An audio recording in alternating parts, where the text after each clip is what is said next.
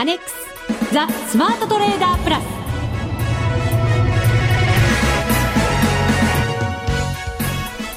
こんにちは内田まさです。この時間はザ・スマートトレーダープラスをお送りしていきます。まずはふくふくコンビにご登場いただきます。国際テクニカルアナリスト福永博之さん。こんにちは。よろしくお願いします。そしてマネックス証券の福島正さんです、はい、こんにちは。よろしくお願いします。よろしくお願いいたします。お願いします。7月になりまして今日は7月7日、はい、もちろん何の日かご存知ですよね。えー、7の日。違う違う違う。七夕です、はい、七夕ですよ、はい、なんかね昨日行ったビルでは、ええ、そのオフィスビルだったんですけれど、1階に笹がこうちゃんと飾ってあって、はい、で社員の方々が好きなこう希望するあの短冊を書いて飾るようにちゃんとしてありましたよ。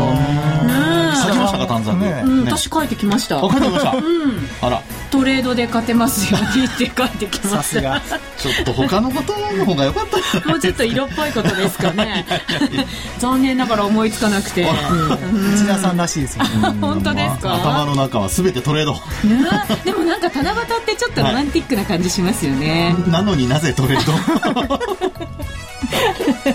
そうだった、はい、残念、はい、さあこれは七夕のプレゼントになるんでしょうか？えっ、ー、とですね、えー、前回の第5回 FX ダービーで1位から10位に入賞された方そしてですね特別賞の20名の方には、はい、先日メールでご案内をいたしました。お。手元に届きましたでしょうか？皆さんご確認いただけましたでしょうか？当選された方がね。そうなんです、はいはい、メールで、えー、ぜひ確認をしていただきたいと思います、はい、また特別賞の方も決定しましたので、えー、ここですね発表させていただきたいと思います。はいお願いします、えー、これはホームページにも書いてありますのでぜひ皆さんご自身でもご確認くださいまずはですねゲッセンさん。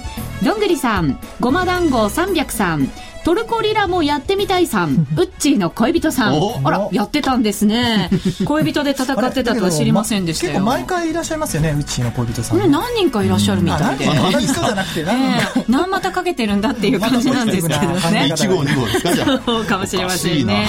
えー、そして、ガッツショットさん、FX はロマンダさん、ミニクロワッサンさん、マウントカズさん、ネネさん、えー、マンモスウレピーさん、バーナンキはクレイジーさん、ヒデックスさん、テクニカル王子さん。あれ？これ福永さんじゃないですかね。違います、ミッチーさん、ダンデライオンさん、ゴンタパパさん、赤星インコさん、ネオケンさん、TY7 さん、おめでとうございます。あれ、マウントカズさんも何度かそうですね。ねそうなんですよ。で、結構あの、ホームページにもコメントくださったりとかも結構するんで、嬉しいですよね。はい。またやりたいですね。そうですね。FX ダービー。はい。内田さんから出ると いつも何か内田さん、ついにやっぱり目覚めたんですよね。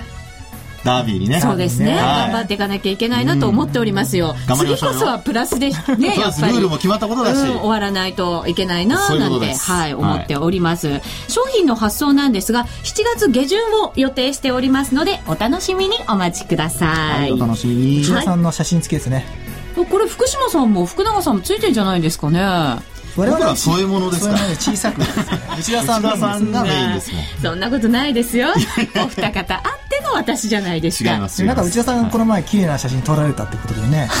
潜在写真ね。そうなんですよ。1年に1回撮り替えてるんですけどね、その写真なんですよね今回ね。どうなんだろう。あお楽しみ。お楽しみなんです。私も知らないんですよ。本当ですか？そうなんです。じゃあまだ見てないんですね。我々も見てませんもんねそういうね。そうなんですよね。はい。じゃあ我々の写真はないかもしれないですね。どうなんでしょうね。わかりません。また多分ホームページで公開させていただくことになるんじゃないかなと思いますので、そ、ね。はい、それもお楽しみにお待ちいただければと思います。それでは番組進めてまいりましょう。この番組を盛り上げていただくのはリスナーの皆様です。プラスになるトレーダーになるために必要なテクニック、心構えなど今日も身につけましょう。どうぞ最後まで番組にお付き合いください。この番組はマネックス証券の提供でお送りします。スマートトレーダー計画、よーいドンザ・スマートトレーダー計画用意ドン。このコーナーでは、スマートなトレーダーになるためのノウハウ、実践テクニックについて教えていただきます。先週は、はい、先ほどオープニングでも話に出た、ええ、内田正美の取引ルールを検証ということでお時間をいただきました。はい、10箇条。で、うん、プラス福永さんからもう1箇条、福島さんからも1箇条いただいて、合計12箇条ということになりましたけれども、は い、えー、今日はですね、福永さんから、はい、えー、取引ルールとして代表な、代表的なギャンの28のルール？そうですね。まあ、代表的かどうかはちょっとわかりませんけども、はい、あの、有名という意味ではですね、うん、このあの、ギャンの、あの、ルールというのが、割とその、有名ではあるんですよね。うん、で、このギャンのルールなんですけど、まあ、あこの、まあ、そもそもこのギャンという人なんですけども、はい、あの、ウィリアム・ D・ ギャンという人でして、えー、あの、まあ、農家に生まれてですね、ええ、その後、あの、相場の世界に入ったという方で、それで、あの、まあ、伝説のトレーダーっていうようなことも言われたりとかしてるんですよね。で、特にあの、テクニカル分析を、あの、使ってですね、それで、あの、成果を上げたということで、あの、非常に有名な人なんですね。はい。で、このギャン自体は、あの、一応、その、商品相場、を得意としましたので、えー、あるいは株とかですね。えー、ですので、この FX をそのままその時やってたかどうかとは、これは別の話なんですけども、まあ、今回のその FX ダービーで、なおかつ内田さんの作ったルール、これと共通する、あるいはちょっと、こういうのも足した方がいいんじゃないかというようなところがありましたので、はい。えー、まあ皆さんにもですね、ちょっとご紹介できたらなというところですね。うん、はい、よろしくお願いいたします。はい私と同じようなものもあったんですか、うん、ちなみに。あ、私と、さすがですね、内田さん、その通りです。かぶっちゃいましたギャンいや、もちろんもちろん。あの、それはありますよ。うん、あの、やっぱりですね、そのルールっていうのは、これはあの、自分の経験に基づいて作る、あるいは自分が失敗したことを、あの、まあ、なんとかそれをカバーするためにルールっていうのは作るわけですよね。はい。えー、失敗がなければ、そういうルールっていうのはそもそも作る必要もないわけなんですけども、まあ、そこからするとですね、えー、やはり、ギャンも、うん、この有名なギャンもですね、結果的にはやっぱり同じ失敗をやっていたのかなということもあるわけですね。ですから、あの、まあ、皆さんもですね、この、あの、お聞きの皆さんも、あの、そんなに、あの、自分は下手くそだとか、そういうふうに考える必要はなくて、はい、まあ、いかに、あの、プラスに持っていくかっていうことを考えましょうと。いうことですね。はい。でそうした中で、あのー、まあ、内田さんが前回お話した中にですね、えー、トレンドに逆らわないとか、うん、あるいは、その、ロスカット、うん、ね、えー、動かさないとか、ロスカットライン動かさないとか、まあそういうのもありました。はい。で、やっぱりですね、ギャンもしっかりそういう話をしてまして、あのー、まあ今日ご紹介するのは28個ルールがあるものなんですけども、まず一つはですね、あのー、ロス、ストップロスは必須だというようなことを言ってるわけですね。必ずしなきゃいけませんよと。必ずやんなきゃダメだと。うん、はい。うん、で、えー、あと、その、オーバーポジションの禁止っていうようなことを言ってまして。オーバーポジションって何ですか、はい、これはですね、ポジションっていうのは、あの、いわゆるその、まあ、持ち高と言われるようなもので、例えば、あの、1000通貨の単位のものでですね、1000万で、えー、まあ、40倍のレバレッジだとすると、まあ、その最大限、まあ、買ってしまうとか、あるいはその、ギリギリ、まあ、例えば、あの、えー、40倍のレバレッジがあるとして、まあ、20倍じゃなくて38倍までやっちゃうとか、まあ、要は、その限度に近いところまで、うん、あるいは限度を超えるような、一、まあ、言ってみればちょっと逆に動くと、もうすごい損失になってしまうかもしれないにもかかわらず、うん、えー、目いっぱい、また、株で言うと縦玉を立てるみたいなですね、はい、信用取引で買っちゃうみたいな、まあ、そういうのをこれオーバーポジションっていうふうに言うんですよね。なるほど。私がダービーでやりがちな間違いですね、それね。まあ、ダービーだから許されるっていうところもあると思うんですけど、はい、まあ、いわゆる簡単に言うと過剰なポジションは持たないということですね。うん、身動き取れなくなりますもんね。んそうなんですね。それから、あと、あの、内田さんの話にありました、やっぱり、あの、トレンドに逆らわない、逆らわないっていうことで言うと、トレンドフォロー。うん、で、逆張りは現金だっていうのは禁止っていうふうにこう言ってるんですよね。禁止まで言ってるんですね。うん。逆張りはやっちゃいけませんよと。それからあと、あの、まあ、あ商品だとか株ということを、まあ、あの、もともとやってた方ですので、まあ私もよく言いますけども、流動性とかボラティリティですね。うん。はい。あの、まあ、通貨で言えば、ランド。ランド怖かったですもんね。前に福島さんからミッション出されて。いつでしたっけ？あれね、あの、南アフリカのワールドカップやってた時ですよ。ちょうど去年の5、6月ぐらいじゃないでしょうかね。そうですね。あの時崩れたんですよね。そう。しかもね、ポンポン窓開けて、怖かったですよ。まあ 怖いという印象だけになってしまいますが、怖いという印象だけじゃなくて、今お話したのはルールなので、はい。あの、流動性とボラティリティに注意しましょうということですね。はい。はい。それからですね、あと、あの、難品。株で言うとよく難品って言いますよね。うん、はい。要は買い増しですけども、これは禁止。禁止。これはやっぱり、あの、トレンドに逆らっているということに、結果的にですよ。はい。あの、なってしまいますので、損失を拡大させるということで、これもやっちゃダメだということですね。うん、これ私と一緒ですね。はい。うん、そういうのがね。多分失敗したんですよ、ギャンさんも難品で。それからですね、あとは、あの、すごく面白いなと思ったのはですね、これあの、えー、っと、一つは待つことの重要性。はい。これはあの、相場は明日もあるというね、言葉、まあ格言なんかもあったりしますけども、えー、で、いわゆるこのギャンはですね、我慢できずに売買を行ったりっていうことをやっぱりやっちゃいけないということで、うん、えー、まあ、待つっていうこともですね、これあの、ちゃんとルールに入れてるわけなんですよね。はい。はい。あの、私もエントリーをするタイミングがいつも下手くそでポンと入っちゃって、うん、後から考えようってことが多かったので、うん、で、エントリーをすごい我慢するように今してるんですよね。なかなか待ちきれなくて待ちきれなくって、はい、でもやっぱりそこさえうまくいけばあとはそんなにストレスなく、こうやっぱり、まあ、失敗することがあったとしても、はい、動きがあるところで、あのずっと流れを見ていけるのできっとその方がいいんだろうなって今我慢してます。そうですよね、その通りなんですね。やっぱりあのー、まああ無理やりのトレードっていうのは結果やっぱりよく出るってことはあまりないので、はい、あのそういったこう忍耐もつけなきゃいけないってことにはなりますよね、えー、それからですねあとあの、これを言いますと、ちょっとあの、難品と勘違いされる方もいらっしゃるかもしれないんですが、はい、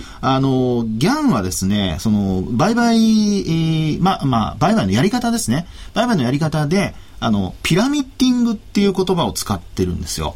ピラミッドだからこう積み上げていくイメージですよね。そうですね。うんうん、で、あの、まあ、ポジション、あの、ピラミッドはこれポジションって考えていただきたいんですけど、はい、このピラミッドのがですね、ポジションだとすると、いわゆるこう、値下がりしていく中で、例えば自分のポジションがマイナスになる中で、えー、積み上げていくっていう意味合いでですね、これ難品もピラミッドの中に、ピラミッティングの中に入れてもいいんじゃないかっていうふうに思われるかもしれないんですが、これ実はですね、このピラミッティングっていうのは、利益が出ている取引にさらに積み上げていく積み上げていく。上乗せしていく。っていう、要は買い増ししていく。はい。これ、あの、マイナスで買い増しではなくて、プラスでの買い増しですね。うん、あくまでも利益が出てる状態で。はい。うん、で、積み上げていくと。はい。で、内田さんの話になりましたように、ピラミッドですから、うん、先は細くなってるわけですよね。はい。で、そうすると、あの、まあ、ピラミッドを何段階か、要は階段に例えてですね、えー、あるいはその階段をポジションの、あの、大きさに例えるとなると、うん、一番下のところが例えば5。はい。それから2回目の買い増しが3。3。そして、えー、3回目の買い増しが2。最後が1。まあそんな風にですね、積み上げていって最終的に10を作るみたいなね。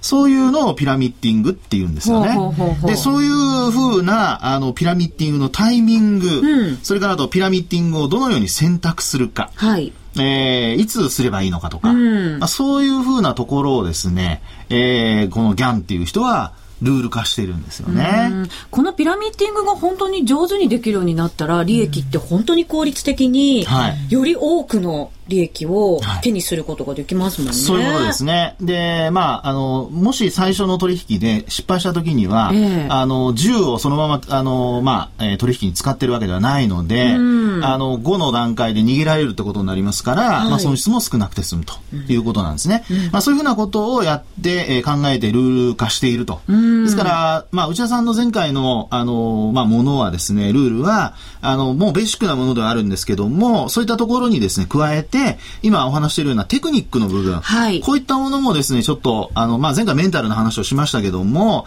まあ、それに加えてちょっとこう、まあ、リスナーの皆さんもですね、えー、まあ、上手になってこられたら、そういうテクニカルな部分、テクニックの部分もちょっと入れてみるといいんじゃないかなというふうには思いますね。うん、そうですね、はい、結果なんか失敗するときって同じような失敗をいつもしていて、はい、で、トレード成功するときは、これもまた同じような成功の仕方だったりするんですよね、はい、不思議に。ね、あの、数をこなすとね、そういうのがだんだん見えてくるんですけど、はい、まあ、やっぱり冷静になってないとそれが見えないのでですね、えー、自分の冷静さを保つために、そういうやっぱりルールっていうのはやっぱり作っておく必要があるんじゃないかなと思いますね。そうですね。こうやってギャンさんみたいに成功した方でもしっかりルールを作って、自分の気持ちをコントロールしていた。はい。そうですよね。それは私たちにはそりゃ必要ですよね。もっともっと。そうですね。もう本当にあの、まあそういう意味では、あの、い、いかに、要はこのルールを決める前提としてはですね、いかに自分の間違いだとか失敗に気づいているかということが前提条件になるわけです。ですから、自分であの利益があんまり出てないんだけども、ルールが作れないっていう人は、自分の失敗が分かってないっていうことにつながるので、うん、まあ、ちょっと厳しい言い方かもしれませんけども、まあそういうふうなところをですね、あの今後皆さん、あのリスナーの皆さんも見直されると、まあ内田さんのようにですね、しっかりと、10箇条。うん、ね。まあ、多ければいいってものでもないし、少なくてもいいってことでもないので、ええー、ある程度自分に合った、ね、ルール、それからと徐々に足していくってことができるんじゃないかと思いますね。はい。はい、見直しも必要ですよね、うん、そうですね。はい。以上、スマートトレーダー計画、用意ドンでした。ザ・スマートトレーダープラス。今週のハイライト。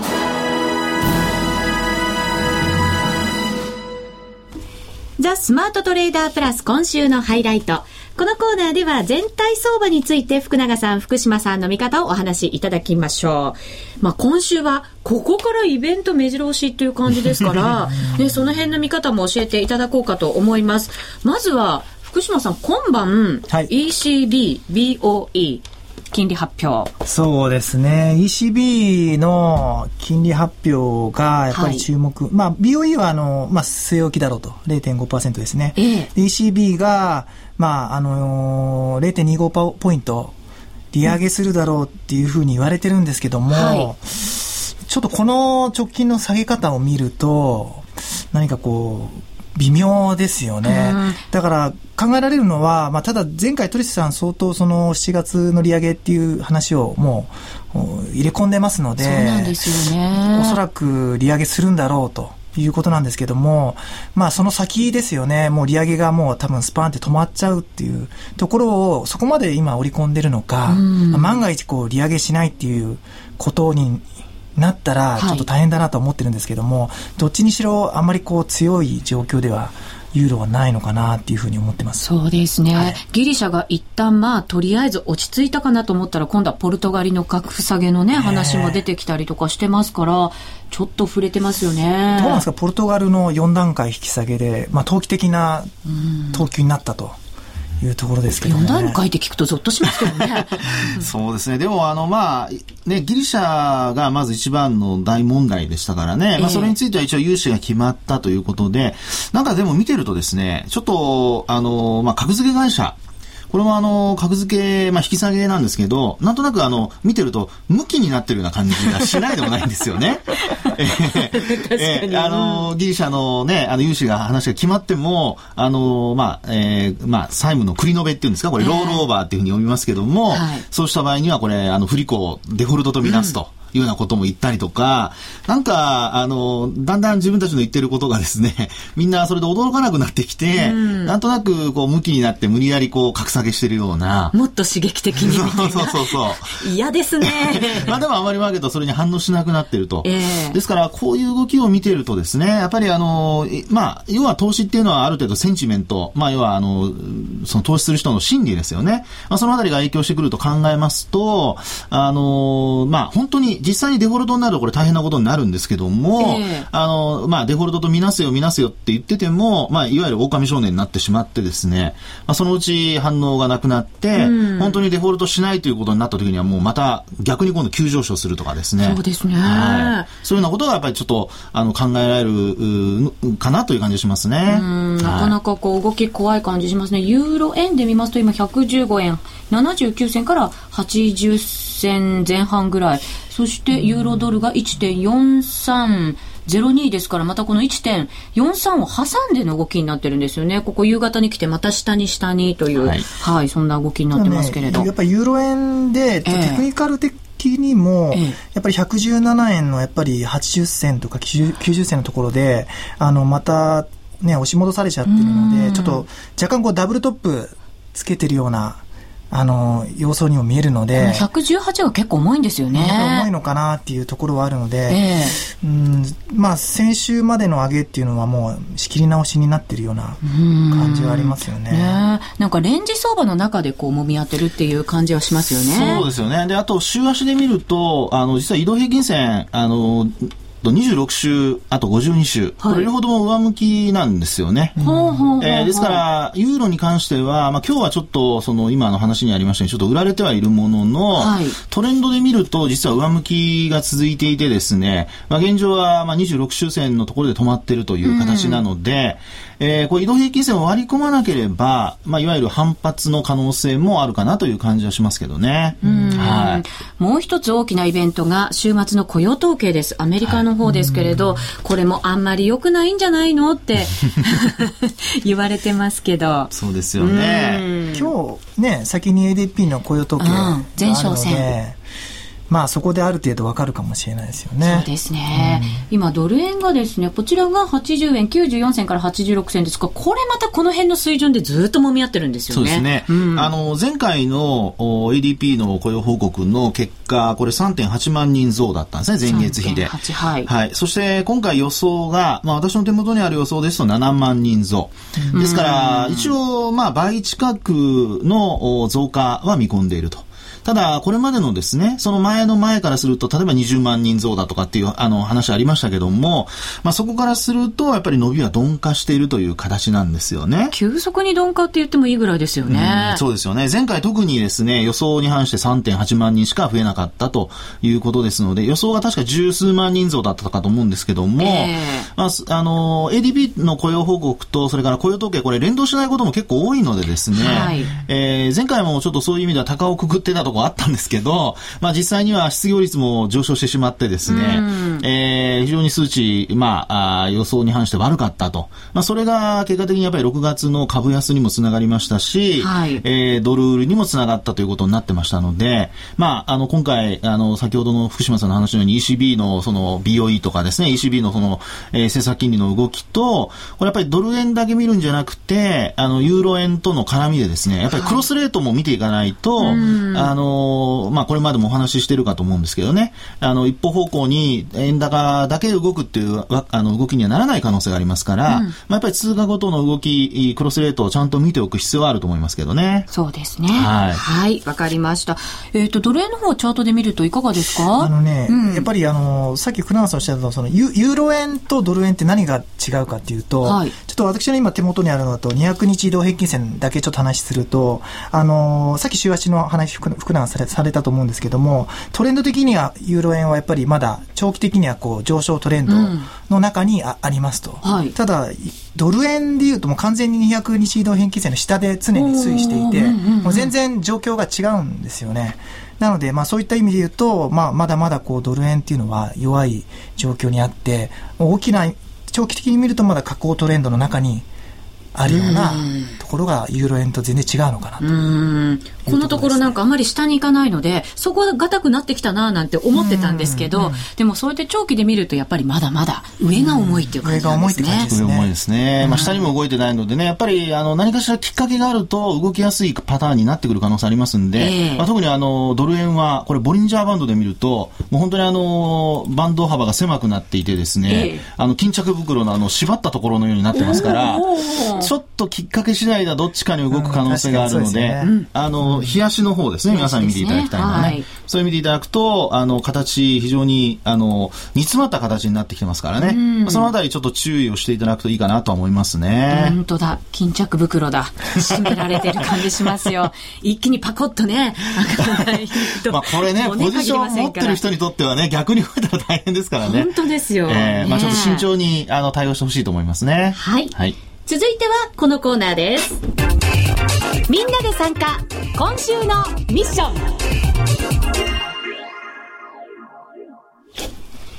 さて、ここからは、えー、今週のミッションのコーナーなんですが、福島さん、はい、え今日はマネックス証券からの情報などたっぷり伺っていこうと思っております。よろしくお願いいたします。はい、ます。まずはマネックス証券の全国縦断セミナー大好評ですね。あ、大好評ですよ。ねついにね。今、間が空いちゃいましたけど、ちょっとびっくりしました。あの、いよいよあさって、うん、あの、札幌で。はい。行っちゃいます。うん、行っちゃいますか。行くのは明日なんですけどもね。前日入りで楽しみです。はい、そうですね、はい、リスナーの皆さん、ぜひ福島さんに声かけてくださいね。イケメンですから。はい、目立つと思います。札幌だと、やっぱり東京と違って、なんかこう、過ごしやすそうかなっていう感じがするので、うん、気温的にですね。本当そうですよね。ね爽やかな風が吹いてるんじゃないですか、ね、爽やかな男子にね、爽やかな風が。ね、うん、羨ましい。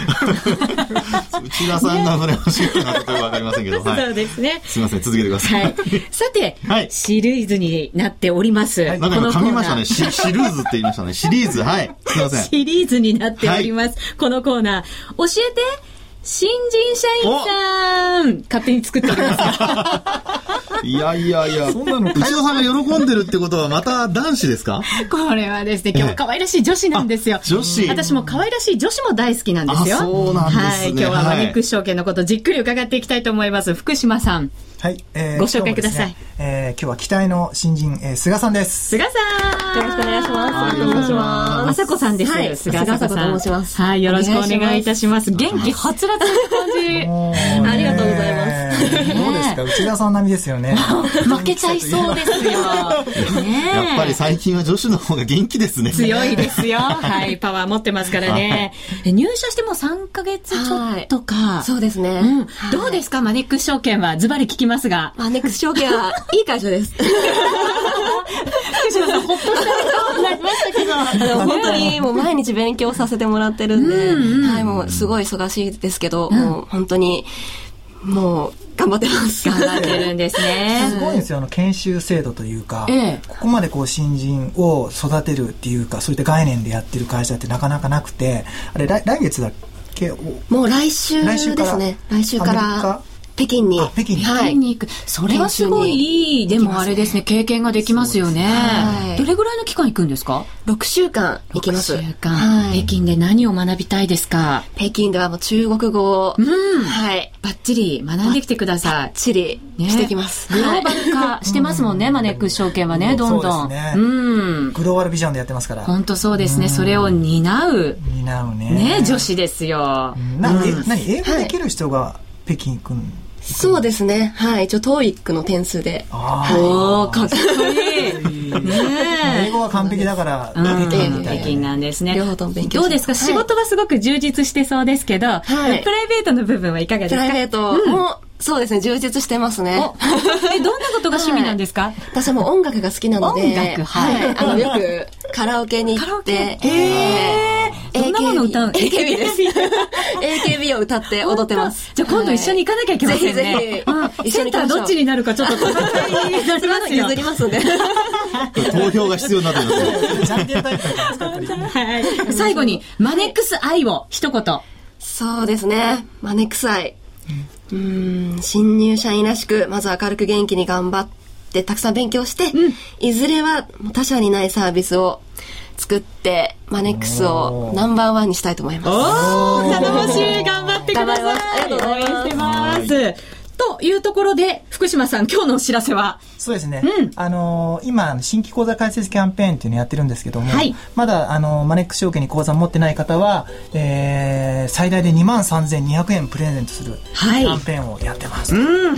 それからですね、FX 強化月間ということで、はい、たくさんやってるんですけどもまだ FX の口座持ってない方にも、えー、最大で1万2000円プレゼントするキャンペーンをやっています、はい、それから、あのー、もうすでに口座がある方も、えー、ボリュームに応じてキャッシュバックするキャンペーンやってます。はい。ぜひ皆さん詳しくはマネックス証券のホームページご覧ください。お相手は福島正と福永博之と菅麻子。そして内田まさみでお送りしましたそれでは皆さんまた来週。ま、来週。この番組はマネックス証券の提供でお送りしました